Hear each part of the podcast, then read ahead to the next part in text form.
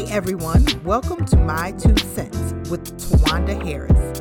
This is a podcast dedicated to educators, for educators, and by educators.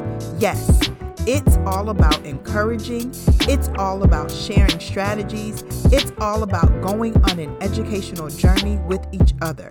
You are not alone, and I hope that when you finish listening to this podcast, you feel like you went on a journey with educators around the world. Thank you for tuning in to My Two Cents. Okay, full transparency mode. There are so many students I need to go back and apologize to. Now, before you start judging, now this is a judgment free zone, I'm sure you would say the same. Because as we grow as educators, we see all of the foolery we engaged in before we knew better. What's the saying? You do better because you know better, or you know better because you do better. In this episode, I sat down with Carla España and Luz Yadira Herrera. It was such a great conversation. We talked about ways to go about finding thought partners to work collaboratively to engage in the work of centering the voices and experiences of bilingual Latinx students. Listen in. Hello, everyone. I'm so excited to have this conversation with the power couple. I hate to say the power couple because it's kind of like I can't say Luz without Carla and Carla without Luz. You all are just amazing together.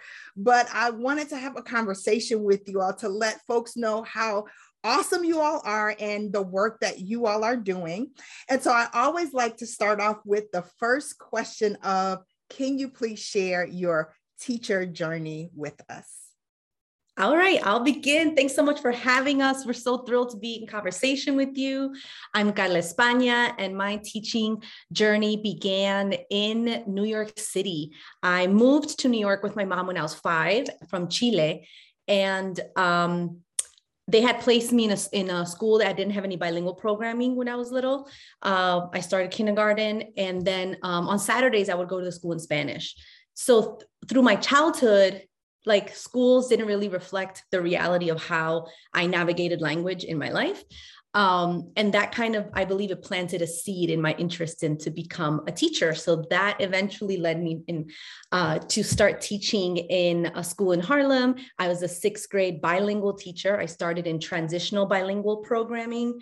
And then uh, my school started a dual language program that I taught in sixth grade. And then eventually I taught seventh grade one year there.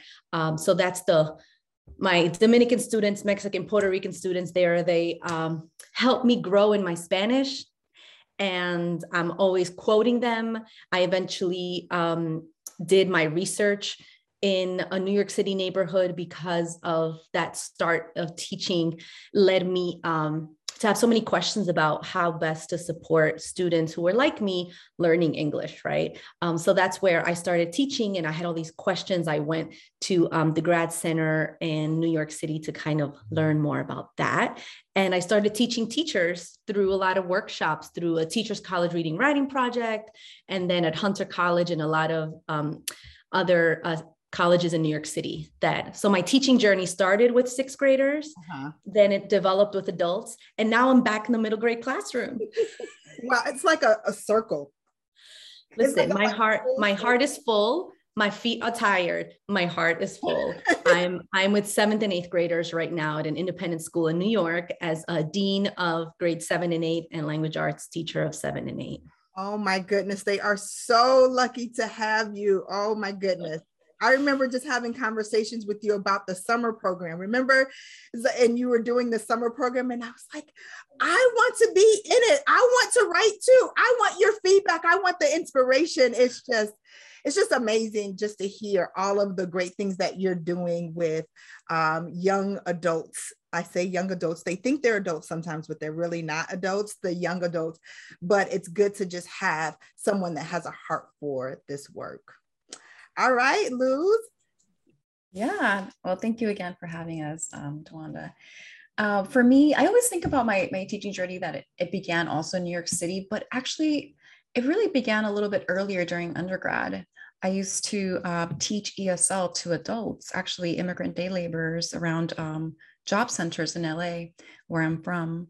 And so every Saturday we would go to these job centers, and while um, it was all men, uh, when while they were waiting for jobs, we would actually teach them English as a second language, ESL, but also Spanish literacy.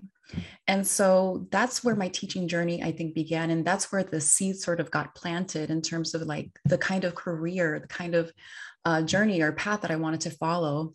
And that led me to New York City. And I started my teaching career there as an ESL teacher. And I taught all grades from kindergarten to sixth grade.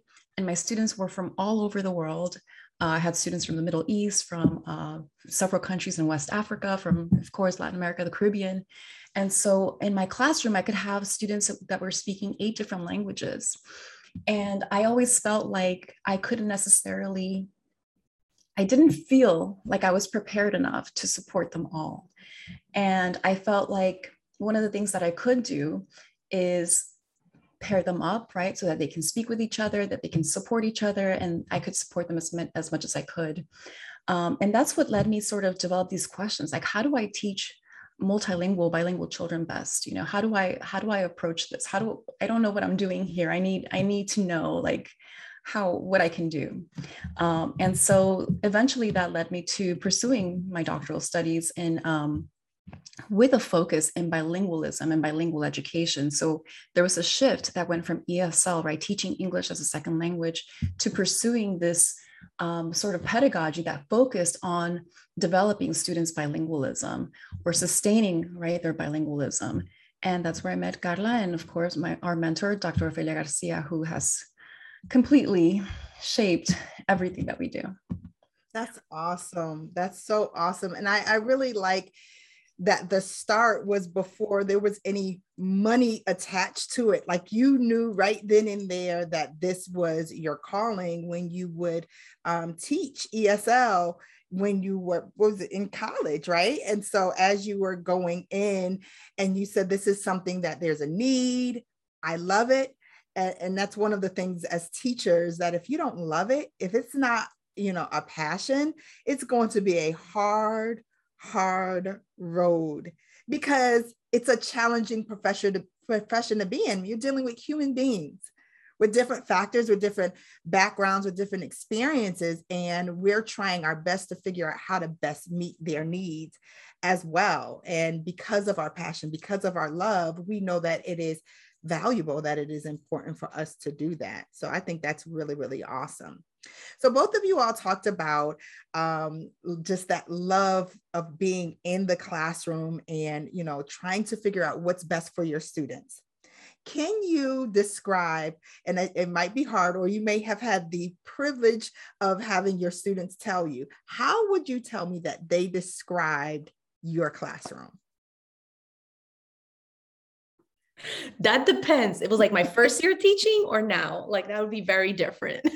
maybe like a mid like i feel like i have some students i need to go back and apologize to. So let's not do the first year. Okay. yeah um i so actually i want to name. I want to say what the first year because i think it, it shows a big shift and and and and kind of the the importance of professional growth that always happens as a teacher. You never stop learning. So I was described by some students my first year teaching as mean fun mean fun. Why?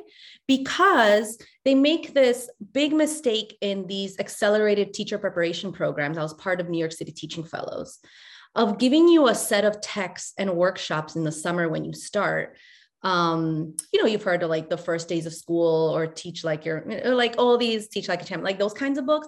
And there were there was this list of like don't smile until december kind of stuff right? Don't and then my one of the teachers i was placed to like learn from when i started uh, was just very uh, boot camp in their approach to to students. So um i learned real quick that didn't that didn't work.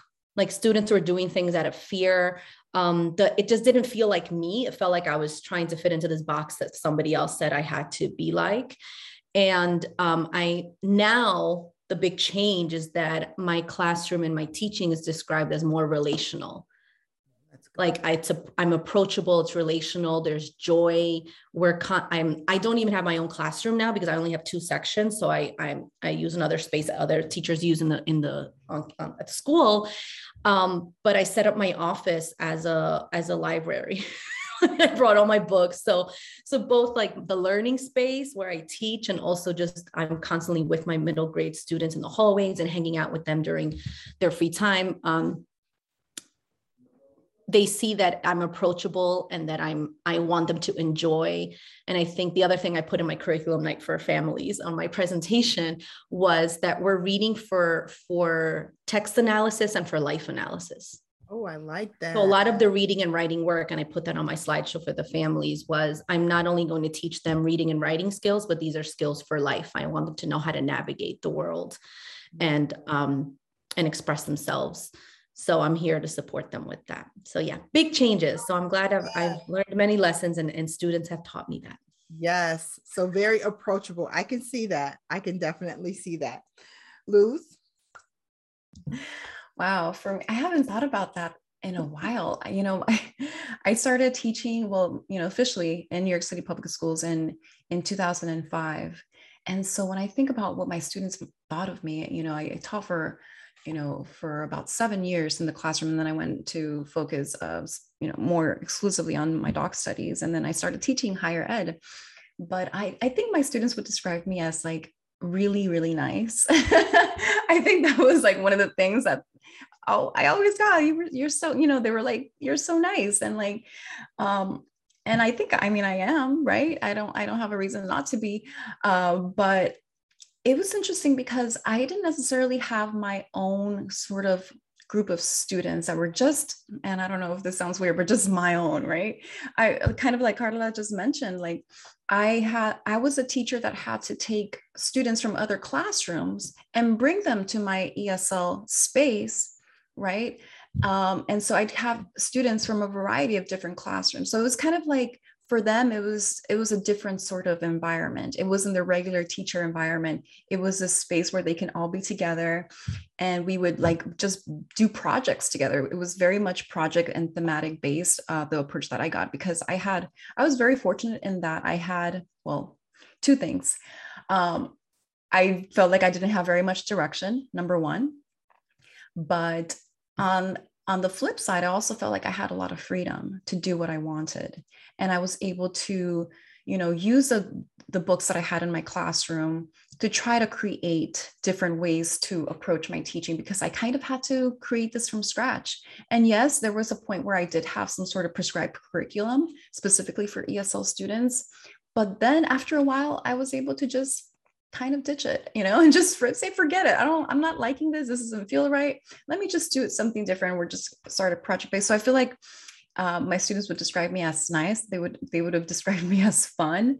And, um, you know, it was kind of like a, a, a bit of a, of a, of a break, if that makes sense, from like their regular classroom routine.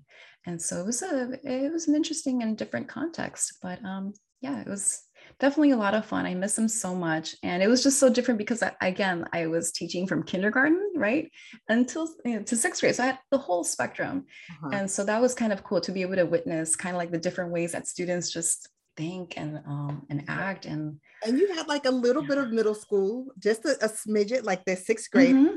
the mm-hmm. they would say nice which i can totally I would feel very calm in your classroom. okay. so it's always it's always interesting to hear from someone how would your students have, you know, described the classroom. So um, just hearing your stories about how your students would describe you, it seems like uh, I personally can make the connection of this inspiration, the inspiration behind your beautifully laid out book in Comunicat, wait, a Comunidad, excuse me. Um, and I think that um, it's such a gift to the education world. Um, I've taught in spaces where we had a very um, large number of ESL students. And like you said, Luz, just the the lack of support sometimes if you're not a strong teacher you kind of don't know how to do this work and you know it's great that you all were strong in this but unfortunately there aren't always a lot of tools and resources and professional learning to provide quality meaningful instruction for students. So I would like to hear um, from the both of you all your inspiration behind your book. Go ahead, Lucy. You can go first. I've been going first. so inspiration for our book and we you know we talk about this all the time when uh, we do workshops when we talk to with educators across the country. But um, we think about all of our experiences right? Of course we have to think back on our journeys and, and thank you for asking that to to start off this podcast. Um, but we think about our own experiences as learners. We were emergent bilingual learners right? Uh, both of us were uh, were not born here. Both of us learned english later on. Um, and so and, and both of us kind of um, had just different different ways that we were able to that our bilingualism was nurtured and and, and sustained um, so we think about those experiences, and then we think about, well, what is what was our teaching journey like? What was it? What was it that um, sort of shaped us? What experiences, what people, places, right, help us shape the, the approach that we take in writing and in our just in our work. Uh, so we think about all of those experiences combined as emergent bilinguals, as teachers, as teacher educators, right, as researchers, and all of those experiences together um, led us to sort of think about well what is it what do we have in common? And what do we know? What have we learned across all of these years? And how can we how can we share that with others?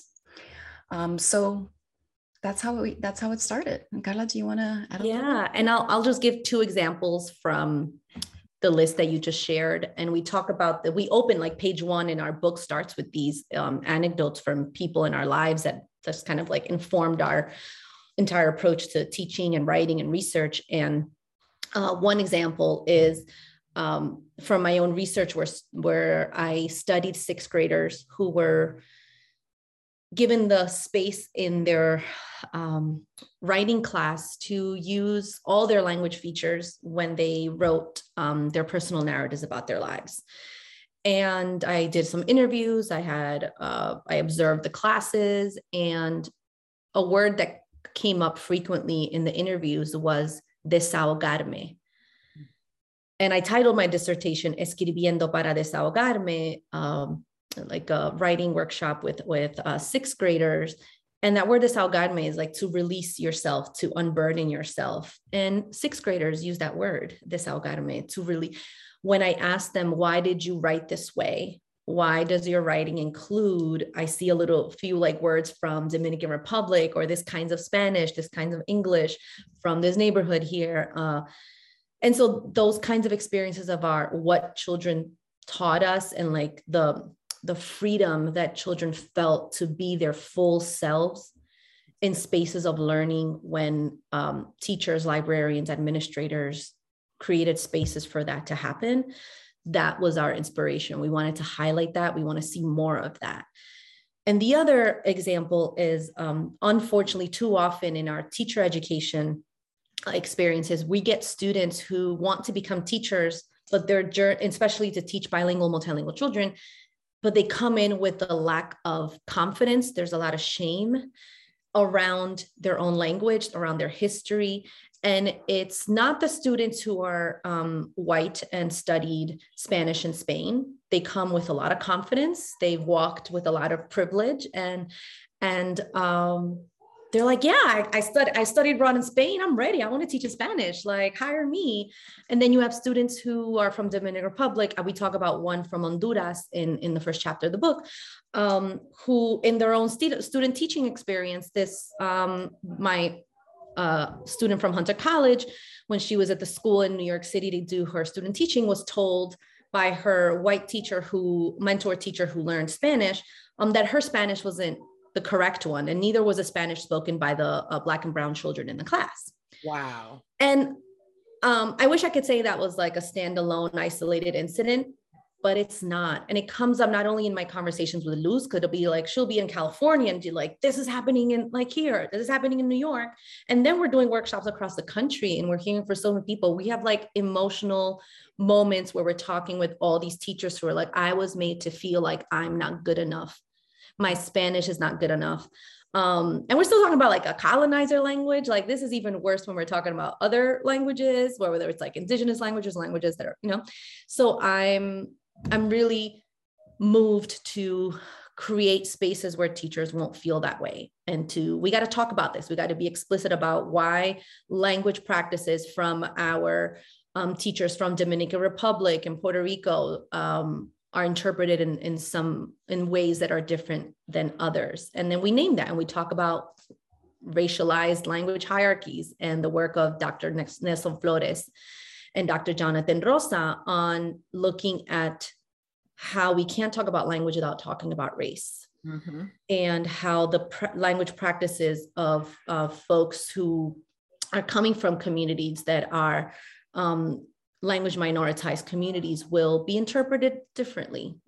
Yeah. And we got to name that and change that narrative in teacher education programs. Yeah. So those are very big push for us. It's like we can't just stay silent and be like, all right, it happened in my class at CUNY and we had this these teachers are talking about that I'm just going to grade their papers and the semester's over. Like that can't no. We we have to talk about this at a larger level. Yeah, you you bring up so many great points. And as the both of you all were you both were sharing the inspiration, it makes me think about um, how the need for this understanding to be across all teachers in all education programs and not just, oh, I am an ESL teacher or I, you know, I have, I'm in a school where there's a high population of ESL teachers, but that this is something that we all need to fully understand um, and help our students that are ESL students to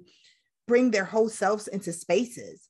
Um, so I, I mean, just in, in looking through your book and reading your, your book, I just saw so many connections of when I was a general education teacher that I could have very, very much used to help my students that even though they did not receive ESL services, they still spoke other languages. And just knowing how to provide spaces in which we valued that we loved and we celebrated everyone's background i didn't have a class in my teacher education program to do that. And and there's such a need. So i thank you so much for just lifting that so in your book you um you do use the term bilingual latinx and um, I, if you can, if you can share a bit about your decision to use the term Latinx.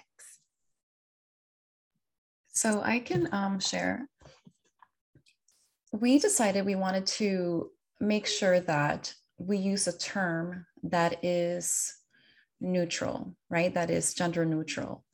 Um, our language, Spanish, is very much a gendered language. And most of the time or actually all of the time by default you know it's very much a male sort of dominated space. So it would be the default would be latino right? So acknowledging just males. And so latinx is a way that we can acknowledge um, that sort of inclusive language and it's also to honor uh, the, the work the activism of um, actually people on the ground in Latin America. So a lot of people think that this is a term that was developed or you know pushed by academia uh, in the U in the US, but actually it's a it's been used for a long time um, in communities, activist communities in Latin America. And so we wanted to make sure that we included in, in our book this um, non-binary, you know, gender neutral language that acknowledged, um, you know, the, just the diversity of, of, of Latinx people. Uh, Carla, did you want to add something? Yeah, and, and just like how I shared with my school this past week, we uh, our school's mm-hmm. this um, titling our Heritage Month celebration Latine Heritage Month, mm-hmm. mm-hmm. Um, and we were having this conversation across lower, middle, upper school about the use of the e at the end or the x because we had both mm-hmm. of them, and um, and it was really important for us to say that by describing this Heritage Month celebration by using the word Latine, it opened up the doors to talk about important figures, which included our author visit, Ibi Zoboi, who visited us uh, last week, um, to say we are acknowledging uh, places where people are not speaking Spanish. And so mm-hmm. we're not mm-hmm. going to use the term Hispanic. Um, because we don't want to be tied to um, a term that connects with Spain, but we wanted to use a term that would be more inclusive and um, to welcome our guest author as well. So, listen, if we could have these conversations with my uh, five, six, seven, eighth graders in our middle school, we can have these conversations as, as adults, you know. And I'm I'm very much appreciative of the uh, queer community that has not only started this term on the ground that Luz also described, but also the whole um, question around how does this term include or not include our um, Black community within Latinx or Latinx circles, right? And so how people choose to self-identify, and some will say, I don't want to use the term Latinx or Latine. I want to say I'm a Black Mexican, I'm Black Puerto Rican. And how this is a conversation I had with my seventh and eighth graders last week. It was like, and how we should be open to listening and getting to know how people self-identify and why, and why these terms matter. Uh, so if we can if we can have these conversations with my middle grade students i'm sure we can have these as adults and and to continue I, as well. Yes definitely. Mm-hmm. and, you know i i just really really like how you said the listening piece like that listening you know just really just listening. You know i think that even as adults we sometimes struggle with that listening part because we believe that our opinion and our perspective is the only perspective that is welcomed into that space, but we don't realize how our biases and our personal experiences and the media plays into our assumptions about what things should be and you know what the norm is supposed to be. So it's so awesome that you're having these conversations with your students like what what are some of the things they're saying as as you're talking with them? At first there were a lot of questions. They were like how do you pronounce this? Why? Why do i see with an x? There's not an o. Where's hispanic? Um, so for me it was one important that I, I didn't want to put on the spot like the one latinx student in the group or the one latinx student in the class or in our homeroom because we had these conversations in study hall in the hallway in, in our homeroom. And i was like no I don't want that to happen. So I will start us off and whoever wants to keep adding on and adding questions. So first, they've just had a lot of questions. And second, the way we were having the conversation was around um, uh, providing historical context. Where are these terms coming from? Who, who is using these terms? And then also giving them like context of different people. So every day, our um, we have a diversity, equity, and inclusion a fellow. It's a new position because the school has a whole strategic plan on like what are you going to do to talk about these um, topics. Especially, there was a whole uh, movement of Black at these schools. It was Black at fill in the blank, and it was the name of the school. So yeah, so or queer at and then the name of the school. So based on that, um, a lot of schools made some changes, and our school had a strategic plan that was like planned way before 2020, but once 2020 summer and this movement um, um, just gained traction, they were like, we're going to make this happen. And one of those things was let's create a new position. I was like, yes, you can't just have ideas. You want to have like people. So we have this wonderful DI fellow who every day is sharing posts on um, notable inspirational figures. So not only talking about terms with children and history, but also who are people that we should know about and celebrate. So I just submitted my entry for Arturo Schomburg. I was like, I think kids should know about Schomburg. like, so yeah, the little things we're trying, we're trying. Yeah, I I I think that is um, something that across the country it was like a wake up call. You know, of course, mm. once COVID mm. hit, and then all of the injustices that surfaced. Not that that was the first time it happened, because we know good and well that craziness was happening well before it surfaced and bubbled over. But as a nation, we were at home watching TV together and experiencing these things. So it was like amplified.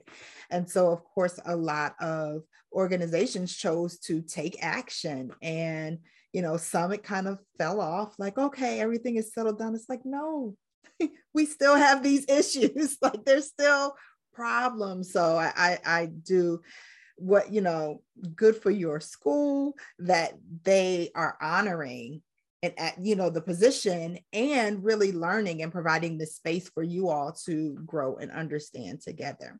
So that's pretty cool.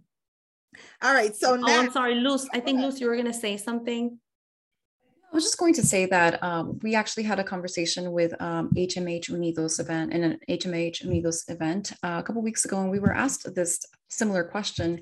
And one thing that I wanted to just make sure to add is that language is always changing and evolving and we have to be open to that change and so perhaps our next book we might decide that latinx is not something that describes you know the experience or how we want to identify accurately maybe we want we want to change it. So i think it's important to be open to that change and um, and and not be stuck in our you know in, in whatever ways that we think are the best ways. So that's all i wanted to say. Oh yes. No that that's not all. That's an amazing kind of closing that. That is definitely something because as teachers what do we do? We kind of sometimes get stuck mm. in this sure. I've always done it. You know, this is what I've always known, just like, you know, math facts or teaching mm, math. Mm-hmm, you know, mm-hmm. you have that old school teacher that's like, I am not doing this new math. I'm just not going to do it in our school. I don't want to do it that way. And it's just really yeah. being open to just the change and the evolving of education because our students are ever evolving. They're absolutely with different experiences, different understandings and all of that. And I mean, just that's awesome that you all are providing a space to just talk. Like that is important. That's a space to have these conversations because there is not a right or wrong. It's not black and white. Yeah. It's gray. It's messy. And, you know, mm-hmm. it's, it's one of those things where we all are kind of rolling up our sleeves and just um, having conversations, but through that, empathy, compassion. And you know what?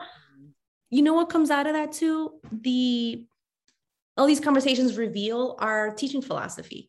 Oh yes. You know, and we do a lot of that work in teacher programs. But like I had a conversation with um and we're talking about um in comunidad uh with uh I was helping a staff who was recently who was hired to continue my work when I left higher ed in in one of the um, colleges I worked at in New York City.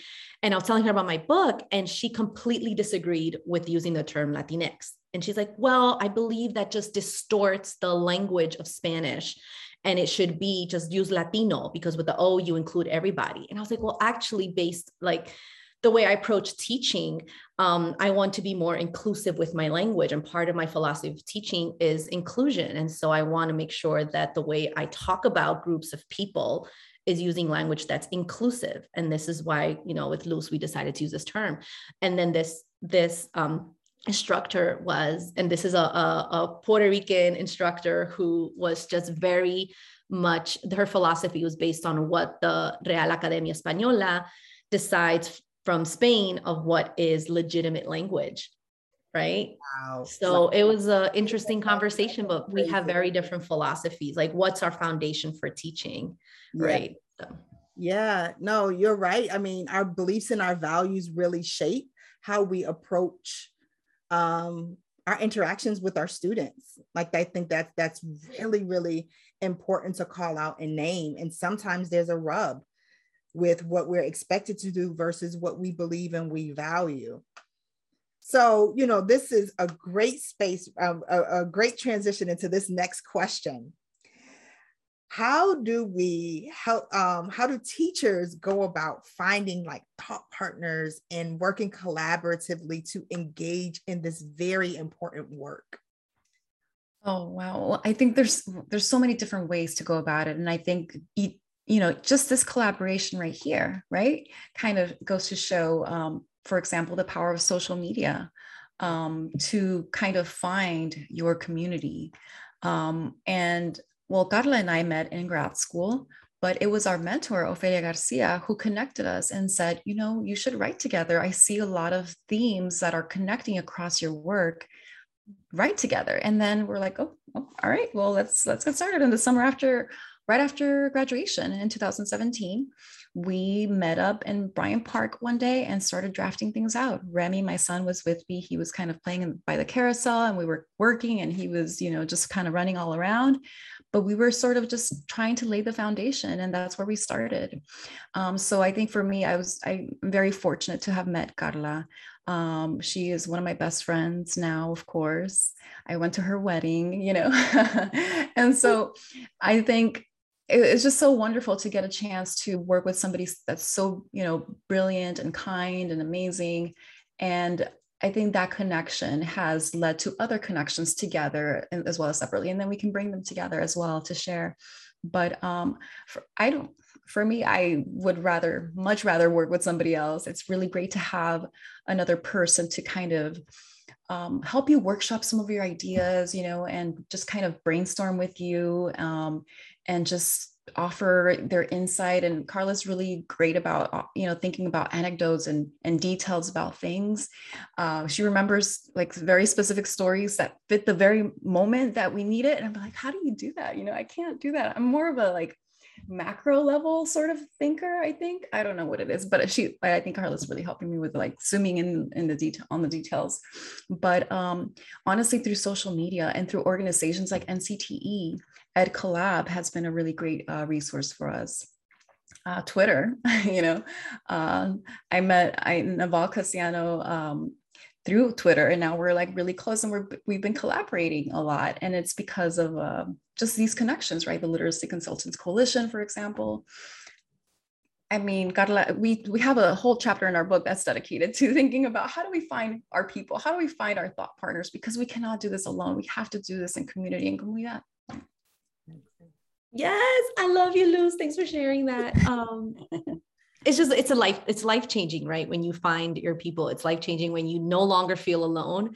Um, I've been in so many conversations, and it'll be breakout rooms or conversations in person about people feeling like they're like the one voice in their school advocating for a particular curriculum or book or groups of students, and so finding your people in these spaces that Luz mentioned is critical. And I want to add another way that's helped me also and that it's been a joy to share with Luz, and we're in this together. It's been um, following authors on social media and connecting with authors and uh, looking at their educators' guides, their family guides, and who is writing these guides. Um, because not only do I get to know the authors better, but I also get to know who are the people that are thinking about the applications of these books in our classrooms. And that's been really a joy for us to connect with authors. We've been connecting with publishers and writing teacher guides for books together. Um, Luz, the latest you did on you, you did on your own was um, ¿Cómo se llama el título del libro? Se me fue. Yeah, so it's uh, by Gloria Amescua and illustrated by Duncan Tonatiuh. Uh, and it's uh, Child of the Songflower. I'm going to get it wrong. It's I was going to say Flower Song. I'll find it. I'm like Flower Song. Yeah.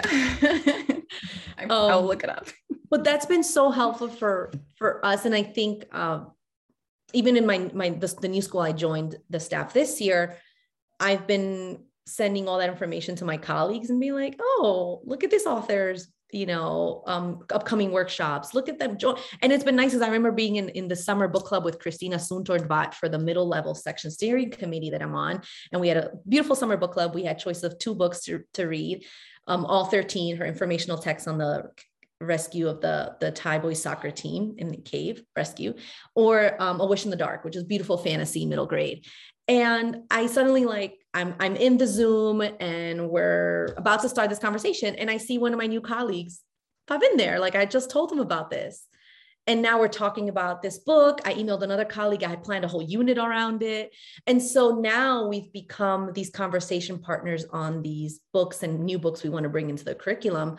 But like I told um, the English department chair, my approach has been like, if I can connect teachers with these authors and see them as like real people, they're people who are talking about these issues in their books and in their lives and their wonderful craft, then I'm glad I made those connections. So I wanted to share that that last tip. As you're talking, I'm like, th- that is so true that um, as far as like the educators guides or the resources that authors are providing um, for educators i don't know i don't know what it is but they really don't know about a lot of teachers don't know that these resources are out there and i'm like oh my gosh these are gold so i'm the geeky person that when i do share it with someone and they don't know they haven't um, you know, didn't know before.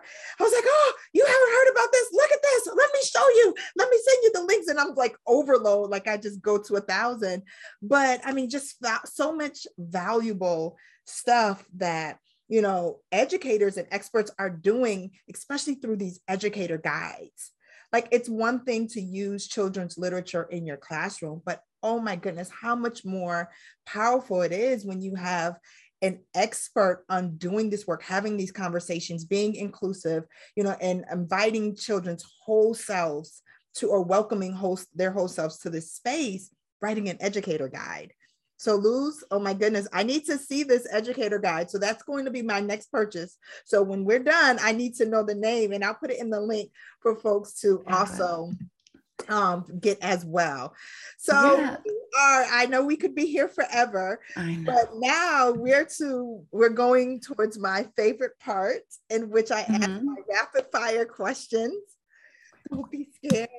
These are fun. These are fun. So all right. Do you have an order? Like who goes first? Do you want it to be Luz and then me so we don't stumble? Uh or you just want us to shout it out? Um, I want to hear from both both of you. Okay. So okay. uh, however you want to um, go in, jump in, it's kind of like double dutch. Like, okay, right. okay. okay. But Very it's smooth. Okay. All right. So okay. first question. Who was your favorite teacher? Oh, high school AP um, English and ninth grade English. Uh, always had a quote on the board, uh, Miss Bonheim. Uh, sixth grade, Miss Bulls Bailey choir. I love music. for me, it was Miss Leslie. She was my fourth grade teacher.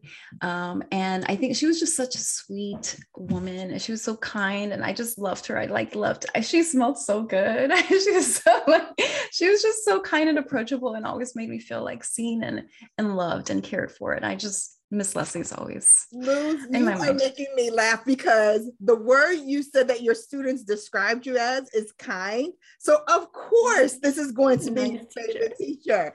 You that's your favorite teacher. That's where you well, I know that's not where you got it from, but that's how you connect it so well. That, that's so awesome. okay. Next question. What's your favorite hobby? What's your favorite hobby that you could do all day if asked? Uh, all day. Oh my gosh. Uh, besides eating. Oh, did you say what? Would you say that? Besides eating, like I love. Oh, I love playing. You know, I love playing tennis. I've been playing tennis, and it's just such a great way to just like clear my mind. Like I, I feel like I'm really present in the moment and when I'm playing tennis, but I can't play it all day. I'll get tired. Oh. I know something like that. So a portion of the day, more than 20 minutes. Let's say that. That's the criteria. More than 20 minutes. okay. Tennis. I, sing. I would say I could sing all day. Mm-hmm. Mm-hmm. I could sing. I, I could just sing all day. Sing and dance. I want to sing and dance. Just let me sing and dance all day. I'd be happy. I could sing. Carla has an amazing voice, by the way. Carla has an amazing, like among her many talents is her vocal ability. She she sang a song. She sang on her wedding day, like to her husband. Oh, you remember? It was amazing. I of course, I remember that. that Listen, next book, next book, we're gonna have like some kind of music with it. It's happening. Yes, I've been thinking about I support this. that. I'll listen to it. Now you don't want me to sing it. I will be the observer to listen to it. That's awesome. Okay, last question. What's your favorite dish that has been passed from um, generations in your family? Passed down from generations in your family. Okay, I think I can start. For me, it's chiles rellenos. There's stuff, stuffed chili peppers, like poblano pepper is not the regular green pepper. It looks like a green pepper, but, but it's a little bit darker in green in, in the color. But um, yeah, so chile rellenos, my great grandmother made these, my grandmother made these, my mom is amazing. She's an amazing cook. And so to the point where I can't go to Mexican restaurants because nothing You're like this. nothing is good nothing is flavorful like enough you know and and i i know how to make them it's a labor of love so i don't you know i don't make them often i make them maybe once every couple of years but that's my number one request i want some chiles rellenos and my mother is just an amazing person an amazing cook and she she will yeah she will do that every time i ask so i love her for that I feel like when I go to California, Luz, say, hey, um, can yes, I just stop by? You're welcome. Absolutely.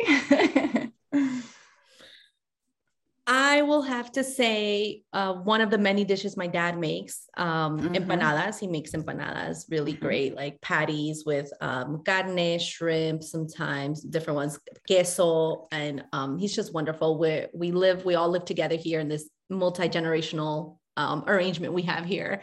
And I love showing my child now um, the process. So when he's like making the dough and getting everything ready, like I'm holding my child, I record, she's like watching all the steps. So I'm hoping she learns, you know, soon. Now, can you cook it? Can you cook them? I can. I just like I'm I always prefer just waiting for my dad to finish. it seems like another labor of yeah, love. Absolutely. I, I, when I make them, I just go to the supermarket and buy the the dough. Like I mean, I get the, you know, and I'm like, okay, I'm just gonna cheat. And he's like, it no es lo mismo. And then I try to show him all the like cooking and baking shows and whatever's, you know, popular on Netflix. And he like critiques everything. He's like, no, they I yeah. no, they're not doing it right. so I'm like, no, I don't want to do this in front of you either then. Yeah, my mom, she makes the best collard greens. And Luz, to your point, when I go anyplace else, I'm like, eh. Right, exactly. So, but the labor of love, yes. She buys them fresh, she cuts them, cleans them, everything. I mean, it takes all day. Me, mm-hmm, mm-hmm. Carla, I will go to the I'll go to the store and buy a bag of cut, cleaned collard greens and then I'll put it in the crock pot because I don't want to stay there. I need help. I need help. Yes. yes, at least we have the recipes for the generation, but that's really mm-hmm. Mm-hmm. Um, to think about that. My son says I need to go on a retreat to my mom's house to learn how oh, to wow. cook. Horrible? I said, you know, I, didn't even say visit. He, he, said retreat. Retreat is like a lengthier stay. And that's I understand by learning experience. yeah. No, I'm not doing it. Okay, well, this has just been such a great conversation um, with the both of you. Um, as we close, are there any tips that you would give to any educators that um, just any lasting thoughts or any strategies or anything yeah. next steps for them to kind of start with this work? Go ahead, Luz. I'll let you let you go. Oh man, you know, I've been. I feel like the last few weeks have been thinking thinking about all of the legislation that has been launched across the nation in states across the nation to limit what we can do what we can teach what what books kids can read. And it's just been so disheartening. And for me when i think about like what i when i talk about this with my with my student with my you know pre-service teachers we have to stay we have to stay vigilant. We can't just let this happen. We have to be able to stand take a stance right? We have to be able to connect with the community and we can't let people silence us. And that's what i would say. That's good. Um i would i would thank you for that. I needed that reminder Luz please. Um i would say the words that come to mind um caminante, eh, no hay camino, se hace camino al andar. Like um, there, you make the road by walking. You make your own path. Sometimes our path, and that's a Antonio Machado uh, from poem. Sometimes the path is not laid out for us, especially when you come from language minoritized communities or um, when you're teaching in spaces where your identities aren't validated and celebrated. So we just have to make our own path. And I think all, like the questions you asked us today, I'm just really appreciative of them because they helped us in that journey of making our own path with people together, with our writing, with our teaching approach. And uh, I'm constantly going back to those words like, yep, this path is not laid out for me and I got to make it. And it's exhausting. Sometimes you're depleted not only of energy, but you're like emotional, mentally, spiritually. And so you cannot do this on your own. And as we seek structural changes, as we seek changes within our own selves and a lot of unlearning, we we need to have a support system to do all of that. So I hope everyone finds their people that'll help them with that. Yeah, that's good. That's really, really helpful. So um, where can folks find, you know, your work or anything, any upcoming events, your social medias, anything you want folks to um, know? Can you share? Well, you can definitely check out our website. It's um, encomunidadcollective.com. And of course, you can also find us on Twitter. Uh, I'm at DRA underscore Luz Yadira, L U Z Y A D I R A. And Carla? I'm on Twitter at Profesora Espana, E S P A N A. And also, we are on Instagram with En Comunidad Collective as well. Yes. Yes, I love love your your posts on Instagram. Um, okay. We love yours. thank you, thank you, thank you. All right, so thank you so much again for just um, sitting down and having this conversation. Hopefully, listeners will walk away with the many jewels that you have sprinkled throughout this podcast so that we can work together to just center our students' voices, not just one group, not just two, but all students' voices, and just create spaces that we welcome students to bring their entire selves. Like, how liberating is that even for us as um, as adults so thank you again and to my listeners happy teaching